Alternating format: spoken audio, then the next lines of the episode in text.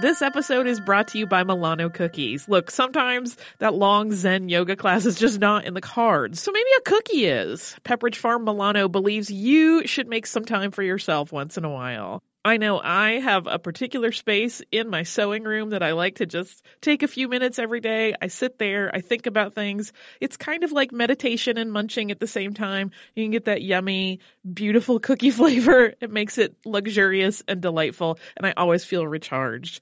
Milano cookies are truly a treat worthy of your me time. They are delicate and crispy with luxuriously rich chocolate in the middle.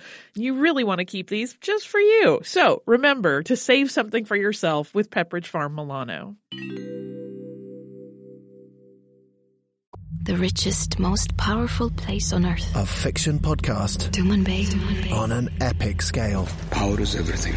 Power gives everything. We have to get away from this place. Tumanbay is our destiny. Now on the iHeart Podcast Network, Tumanbay. Be sharp Listen to all episodes of Tumanbay seasons 1 and 2 now for free on the iHeartRadio app, Apple Podcasts, or wherever you get your podcasts. This episode is brought to you by Squarespace. Start building your website today at squarespace.com.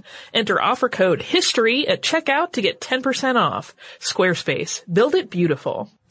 Hey, I'm Chuck, And I'm Josh. and we're the host of Stuff You Should Know, the podcast. That's right. And if you're into understanding cool and unusual and seemingly ordinary and even boring things that are made interesting, you should check us out. Please and thank you. We're on iTunes, Spotify, Google Play Music, anywhere you get podcasts.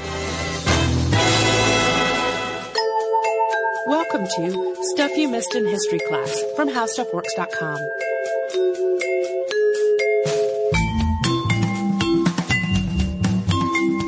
Hello and welcome to the podcast. I'm Tracy V. Wilson. And I'm Holly Fry. John Brown's raid on Harper's Ferry has come up two different times in recent episodes of our podcast. The first time was in our two-parter on Harriet Tubman, and then it came up again in our episode on Mary Ann Shadd Cary, and then it came up two different times on a completely different podcast, which is Politically Reactive with W. Kamau Bell and Hari Kondabolu. And uh, on, as I said, on two different episodes. Plus, we've had a ton of listener requests to talk about this one as well, so it seems like it's time for the world to have an episode on John Brown's raid at Harper's Ferry. There you go. For background, John Brown was born in Torrington, Connecticut on May 9th of 1800. His family were strict Calvinists, and John's father, Owen, was a white abolitionist who believed fervently that holding people in bondage was a sin against God. In 1805, Owen moved the family to Hudson, Ohio, where he became deeply involved in the town's efforts in the Underground Railroad, including sheltering escaping slaves in the family's barn. There are still a bunch of houses in Hudson that are still existing that were tied to the Underground Railroad, and when you read the descriptions of him, them, his name comes up over and over and over again. In 1821, John Brown married Diantha Lusk, with whom he would have seven children before both she and their seventh child died in 1832. Then in 1833, Brown remarried Mary Day, who at that point was 16, and the two of them would have another 13 children.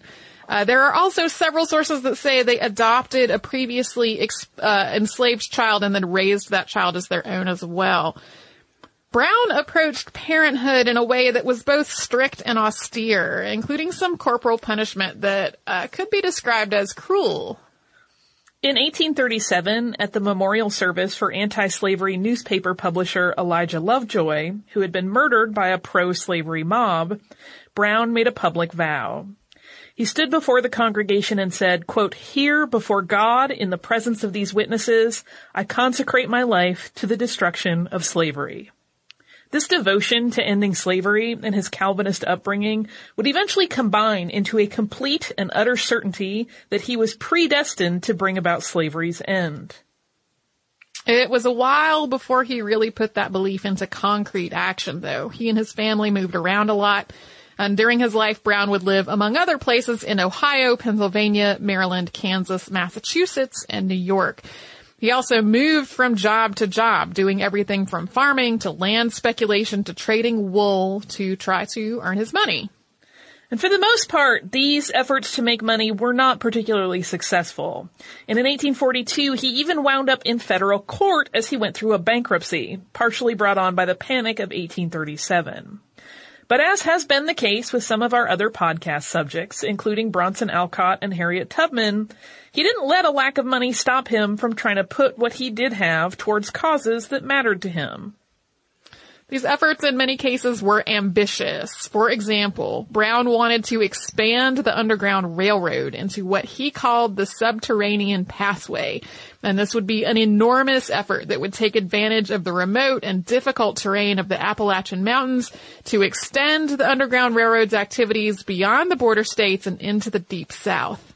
Under this plan, a small group of operatives would raid plantations, liberate the people enslaved there, and then guide them into the mountains where they could be secreted north. He hoped to free hundreds of thousands of slaves in this way. But the subterranean passway wasn't just about freedom. As part of this plan, some of these liberated people would become part of an armed fighting force of free black people who would forcibly end slavery in the South by raiding plantations and robbing slave owners of their power and their workforce. Although a lot of people remember the abolitionist movement in the United States as being relatively nonviolent, Brown's focus on armed resistance was not unique. So running parallel to the abolitionists who did things like write, write essays and deliver speeches and work for legal reforms and help enslaved people liberate themselves, there were also radical abolitionists who thought that violence would be required to bring slavery to an end. For example, John Brown was one of the people who had helped fund David Walker's Appeal, which was published in 1829. Walker was a free black man from the South, and his work, Appeal, was a radical anti-slavery document that called for enslaved people to rise up against their owners. He wrote, quote, They want us for their slaves and think nothing of murdering us. Therefore, if there is an attempt made by us, kill or be killed. And believe this, that it is no more harm for you to kill a man who is trying to kill you than it is for you to tra- take a drink of water when thirsty. Brown was also connected to Henry Highland Garnet, who had been enslaved from birth before escaping with his family at age nine. Garnet gave a speech at the National Negro Convention in 1843 that became known as the Call to Rebellion. In this speech, he said, quote, you cannot be more oppressed than you have been. You cannot suffer greater cruelties than you have already. Rather die freemen than live to be slaves. For Brown's part, his belief that violence was required to bring an end to slavery was tied directly to United States history. Rather than putting pressure on southern states to put a rapid end to slavery, the northern states and the federal government had a history of compromises and appeasing slave states in the interest of keeping the South in the Union. One of these was the Fugitive Slave Act of 1850, after which Brown helped found the League of Gileadites, which was a radical organization dedicated to protecting escaped slaves from slave catchers, again, through violent means if necessary. Another act that was meant to appease slave states led John Brown to shift from violent rhetoric to actual violence. And this is where some of the things we're talking about are going to get a little bit gruesome. So just so you know. We will get into that after a brief sponsor break. Hey listeners, I wanted to tell you about a new podcast from iHeartRadio called The Women, hosted by Rose Reed. It is a fascinating and deep dive interview show where Rose talks to changemakers and disruptors and she finds out what really drives them. So she will ask each of them, what was your first stand and how do you navigate success and failure? And really, what's the cost of fighting for others? These interviews are really personal and they're candid and sometimes they're a little bit crass, but they are always really enlightening. You can listen to these firebrands and take away lessons that will help you navigate your own life and forge your own path. The debut season includes women like Valerie Plame, the former CIA agent who is now running for Congress, and whistleblower and pediatrician Dr. Mona Hanna-Attisha, who exposed the Flint water crisis and became the center of a swirling, swirling amount of problems, uh, and the legendary Buffy Sainte-Marie, 60s songwriter and activist. Uh, I have personal interest in this show because I adore Rose and I executive produce it, and I think you're really going to enjoy the way that she gets into these conversations that feel like two friends talking and they are an absolute delight. So subscribe to the women on the iHeartRadio app, on Apple Podcasts, or wherever you get your podcasts. Hey, Holly, we have some exciting news. Yeah, I am wildly excited, and uh, people will have another opportunity to watch me cry at art. yeah, you sounded so calm, and it's not a calm situation at all. Uh, our trip to Paris last year was really successful, so we're doing another similar trip this year, but this time to Rome and Florence. It's May 14th through 21st, 2020. And like last time, it is with a company called Defined Destinations, who is planning out this whole trip for us. Yeah, and during that week long trip, we are going to see some of the great art that we have talked about on this show many times, including Michelangelo's David. We are going to go to Tuscany. We're going to visit St. Peter's Basilica. We are going to the Sistine Chapel. So it's going to be a fantastic trip. You can get the whole list of places that we are going and information about booking at defineddestinations.com. Scroll down to the Roman Florence trip with stuff you missed in history class, or come over to our social media. We have posts about it there too.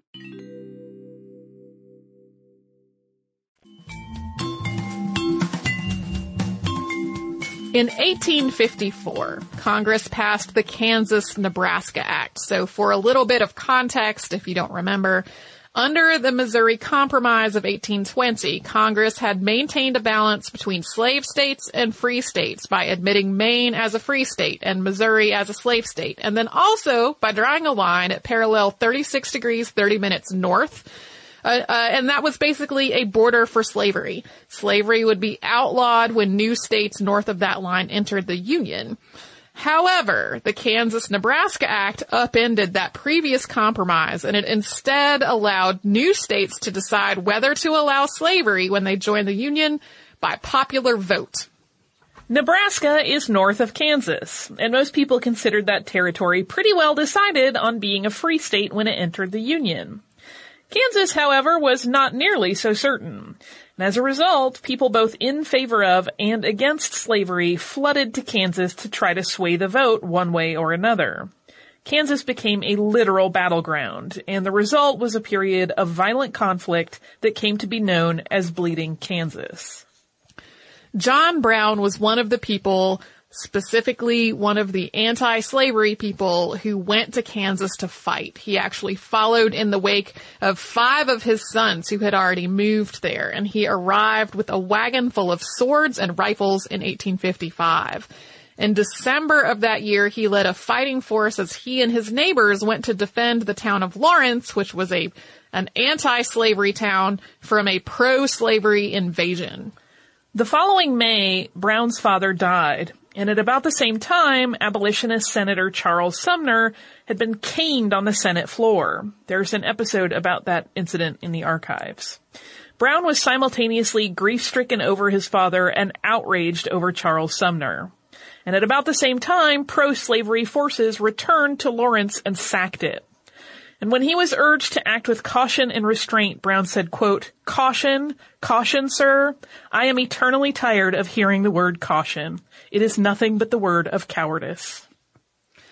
On May 24th of 1856, Brown led a small party in dragging five pro-slavery men out of their cabins and hacking them to death in retribution for the sacking of Lawrence.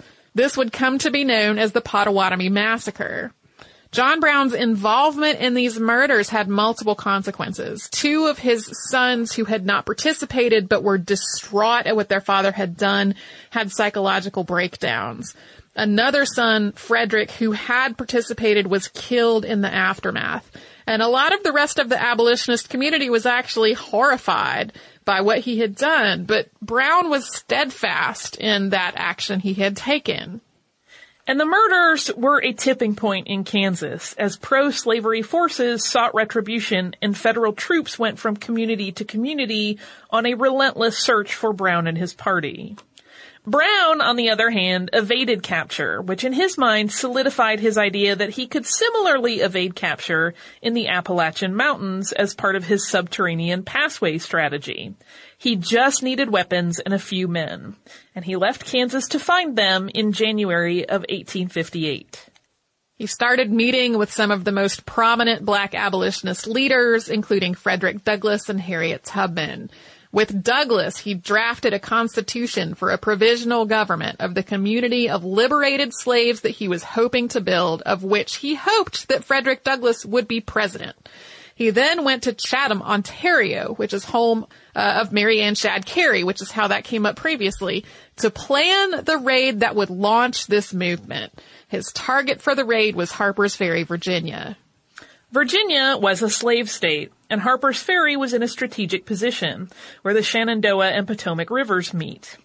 It was also home to a federal arsenal that he planned to use to arm his fighters, many of whom would be liberated slaves, as well as an ironworks, a munitions factory, and other industries that would be useful for a growing rebellion. The surrounding counties were home to about 18,000 enslaved people, as well as sympathetic white residents of the nearby Appalachian Mountains, all of whom he hoped to bring into his cause. Yeah, a lot of the people he was supposed, or that he was hoping to draw from in terms of white support were from what is now West Virginia, which was much more anti-slavery than the other rest of Virginia, and that is why West Virginia seceded, seceded from Virginia during all of this. Having planned this raid out while he was in Chatham, he started connecting with other abolitionists in New York and Massachusetts to try to get the money to carry out this plan. He ultimately got financial backing from a group of wealthy abolitionists who came to be known as the Secret Six. These were George L. Stearns, Gerrit Smith, Thomas Wentworth Higginson, Theodore Parker, Franklin Sanborn, and Samuel Gridley Howe. But then things got derailed a little. Mercenary Hugh Forbes threatened to expose the plan, which caused Brown to return to Kansas to try to avoid suspicion. He stayed for six months, and when he left, sort of as a proof of concept, he liberated a Missouri slave named Jim Daniels and his family, along with a handful of people enslaved on nearby plantations, and he sheltered them in Kansas for a month before eluding capture and slave catchers to guide them to Canada. With this success under his belt, Brown got back to the task of raiding Harper's Ferry. He rented a house across the border in Maryland as a base of operations. He bought rifles and pikes and basically started outfitting this slave army that he believed would come to join him at Harper's Ferry as soon as they learned what he was doing. He also enlisted Harriet Tubman to travel through the area's plantations and spread the word uh, and enlist the help of the enslaved people in the surrounding counties. The actual raid began on October 16th of 1859, and Brown was 59 years old at the time. His force was smaller than originally planned. It was 22 people total, three of them left behind at the rented house in Maryland to receive liberated slaves. So Brown and 19 men made their way into Harper's Ferry by night, cut the telegraph lines, and took control of the railroad station and the musket factory and rifle works, which were essentially unguarded. Then they abducted some of the area's most notorious slave owners and they took them to the engine house of the train station as hostages. There was only one fatality in that original takeover, and that was a free black porter who had been working at the train station. With the telegraph lines cut, the biggest source of news out of Harper's Ferry overnight was a train that came through at the station after Brown took it over, which they actually allowed to pass, even though it meant risking that the people aboard would take word to the authorities of what was happening, which they did. Soon, rumors started to spread that John Brown had taken Harper's Ferry, first with 50 people, and then with 100, and then with 200. And by morning, it was clear to uh, people living there that Brown had indeed taken over several strategic points, and the town started to muster a resistance. At first, this resistance was mostly in the form of militia and local farmers and slave owners. But at the same time, the vast wave of support Brown had expected just did not materialize. There were several reasons for this. One was that so much time had passed between the meeting in Chatham, Ontario and the raid that a lot of the black population that had been interested in helping had lost interest or they had just lost touch with Brown and his allies. Another was that Harriet Tubman couldn't be found when Brown decided to go ahead with the raid. The historical record is not entirely clear on why they couldn't locate her, but she may have been ill. Yeah, she had already done some preliminary uh, searching slash work through the, the plantations of the area to spread the word of what was coming. But they had expected her to be on hand to, to rally support further when the raid actually happened and they just couldn't find her. Even though there is evidence that a few enslaved people from nearby did join the raid, it was definitely not the groundswell of massive support that Brown had been expecting. So soon, he and his raiders were surrounded and pinned in at both the train station and the musket factory and rifle works. Two attempts to send somebody to call for a ceasefire under a, a, white flag both failed. The second person sent was actually Brown's son Watson, who was shot and killed. Some of Brown's men tried to flee their positions via the Shenandoah and Potomac rivers, leading to their being shot, some of them while still in the water. And meanwhile, Brown and the men he was holed up with in the engine house of the train station drilled holes in the door that they could shoot through, hoping to hit their attackers. And they were mostly unsuccessful, although one shot did hit Harper's Ferry mayor Fontaine Beckham. Beckham's death, any support that Brown's raid might have had among Harper's Ferry's residents just evaporated. A mob stormed the hotel where William Thompson, which was the first man that had been sent out for a ceasefire, was being held. They shot him in the head and threw him into the Potomac. Eventually, President James Buchanan dispatched Marines under the command of Robert E. Lee to restore order. At that point, Harper's Ferry's streets were mobbed with both trained fighters and angry rabble trying to get at Brown's men in the engine house, all but four of whom were, by that point, injured or dead. After arriving around midnight, Lee sent J.E.B. Stuart, who would go on to become Lee's own cavalry commander on the southern side in the Civil War, to the engine house under a white flag to negotiate. Stuart promised Brown protection from the mob and a fair trial if he would let the hostages go.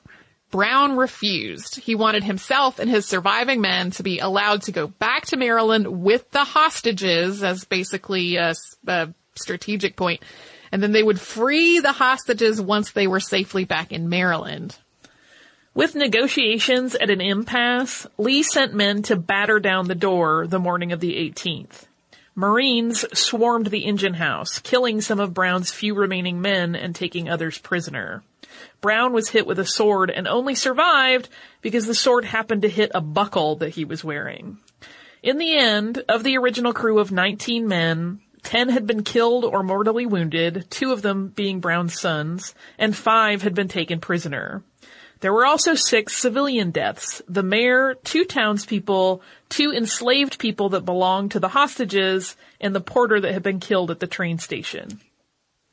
Here's how the official report described it. Quote, a fanatical man, stimulated to recklessness and desperation by the constant teachings and intemperate appeals of wild and treasonable enthusiasts, unrestrained by the Constitution and the laws of the land, by the precepts of religion, by appeals of humanity or of mercy, formed a conspiracy to make a sudden descent upon the people of Harper's Ferry, to rob the arsenal, plunder public property, and stir up servile insurrection. With that brief recap from the official report, uh, we will take a brief word from a sponsor before we talk about the raid's aftermath. Hi guys, my name is Sammy J. I have been working as a correspondent and interviewer since I was 13. And now at 17, I am so honored to be the youngest person to have her own podcast on iHeartRadio. It's called Let's Be Real with Sammy J. We'll have in depth and unfiltered conversations with celebrities, activists, athletes, and influencers. We have some incredible guests this season, including hitmaker Meghan Trainor, the amazing Kesha, Grammy winning producer Finneas, YouTube sensation Liza Koshy, Grammy nominated singer songwriter Julia Michaels, the boy band sensation Why Don't We, and many more. We'll cover topics we're curious about, topics my guests are passionate about, and topics many of us are just too afraid to talk about. I get past the fluff to what's real. We go there, and it's fun, pretty crazy, and very revealing. Listen to Let's Be Real with Sammy J on the iHeartRadio app, Apple Podcasts, or wherever you get your podcasts.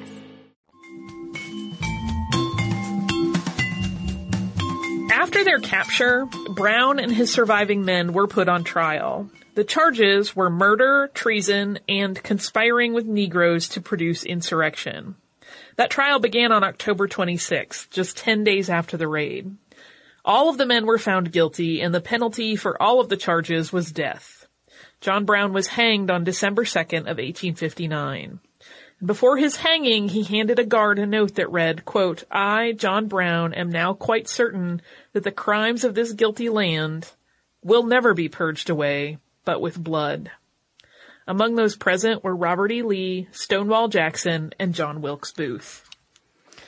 Measured by whether it launched an armed slave resistance that freed thousands of slaves and forcibly wrested control of the South from slave owners as had been the original plan, John Brown's raid on Harper's Ferry was a complete failure.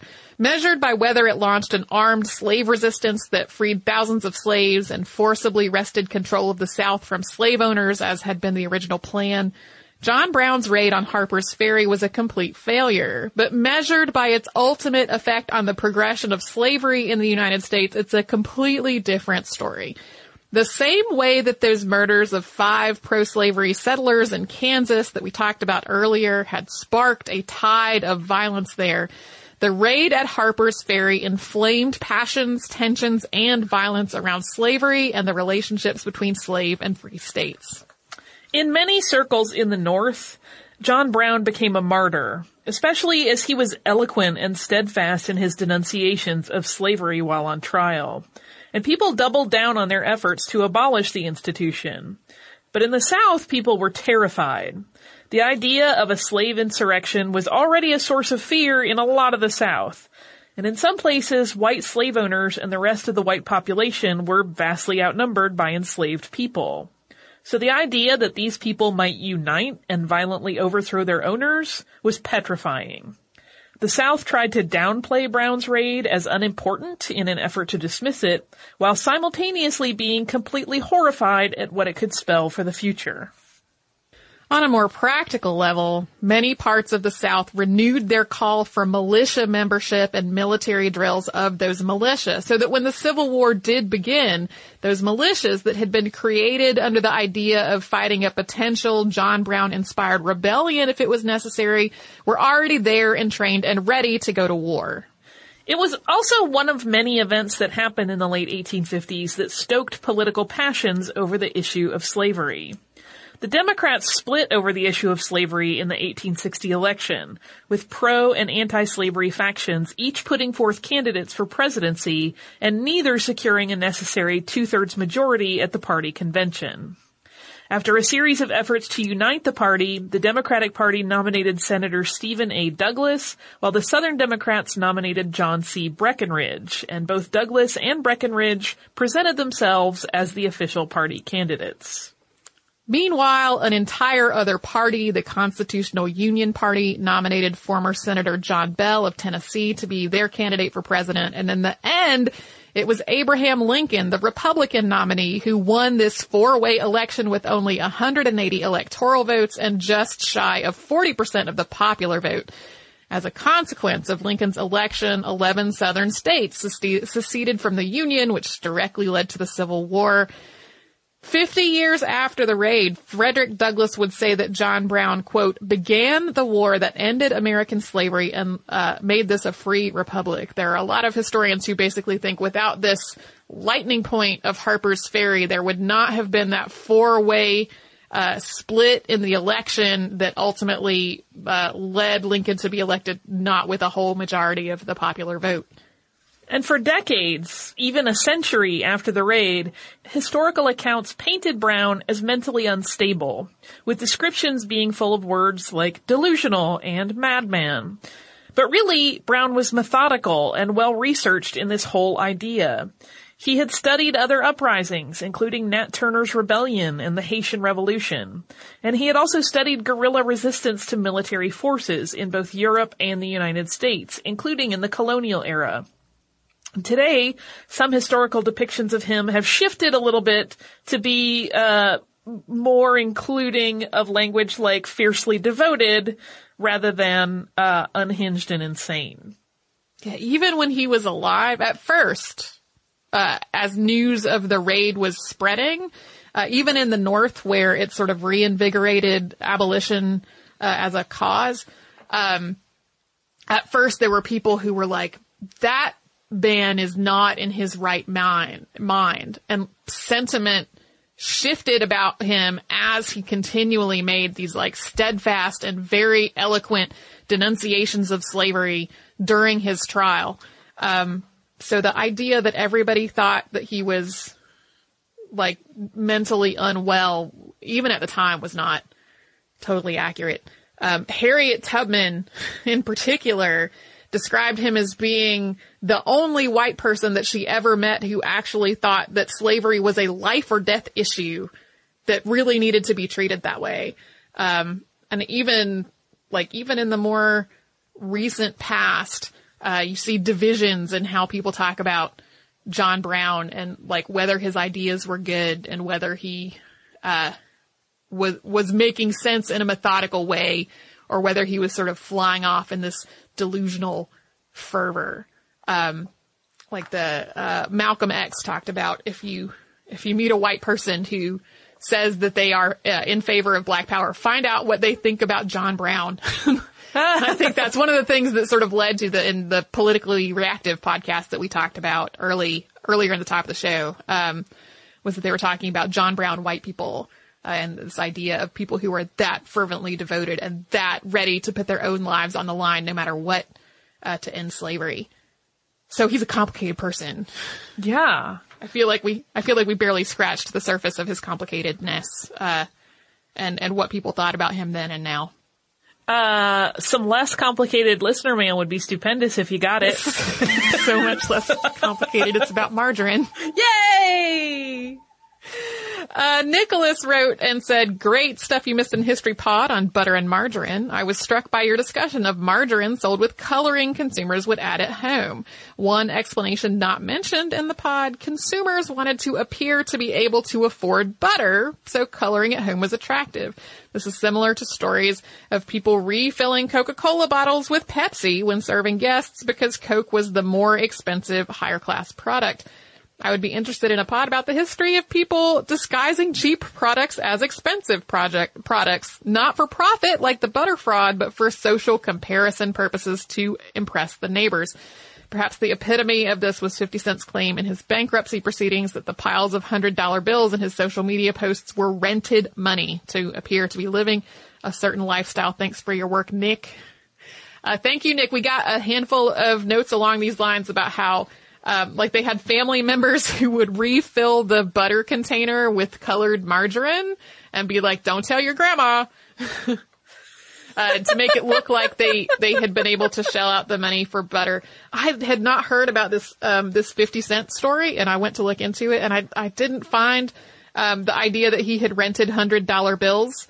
Uh, but I did find a lot, like a, a, lot of claims in his bankruptcy court where he was like, no, I just rented all those luxury cars and all this jewelry is also rented. Like I've been renting all of this stuff. I don't actually own any of it, uh, as part of his defense in those proceedings. So, um, thank you to Nick for that email and thank you to, for the folks who have written to us. Some of you, some of you with your own family stories about your own family member, members who were like, I'm just gonna shape this margarine into the shape of a stick of butter, put it on the table when we have people over for company. Uh, if you would like to write to us, we're at History Podcast at HowStuffWorks.com. We're also on Facebook at Facebook.com slash Missed in History and on Twitter at Missed in History. Our Tumblr is is missedinhistory.tumblr.com. We're also on Pinterest at Pinterest.com slash Missed in History. We have an Instagram at Missed in History also.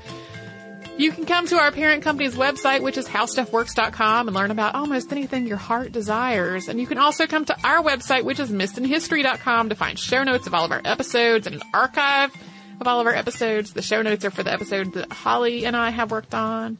You can do all that and a whole lot more at howstuffworks.com or missedinhistory.com.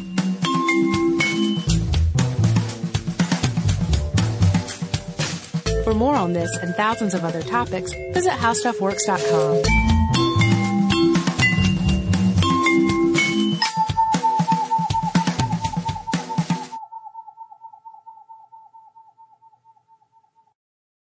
The Only Way is Through, a new podcast in partnership with iHeartRadio and Under Armour Players, coaches, and athletes will share intimate and personal stories of performing at the highest level.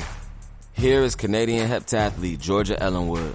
The reason I won is because on that day I was confident. I need to continue that mentality to understand that I can be an Olympic athlete. I can compete with the best in the world and just perform. Listen to The Only Way is Through, available now on the iHeartRadio app or wherever you get your podcasts.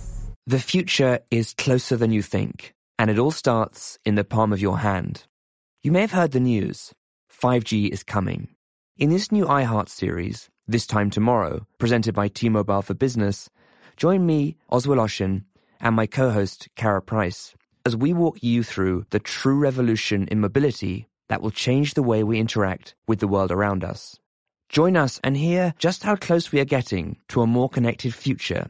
This Time Tomorrow is now available on the iHeartRadio app or wherever you listen to podcasts.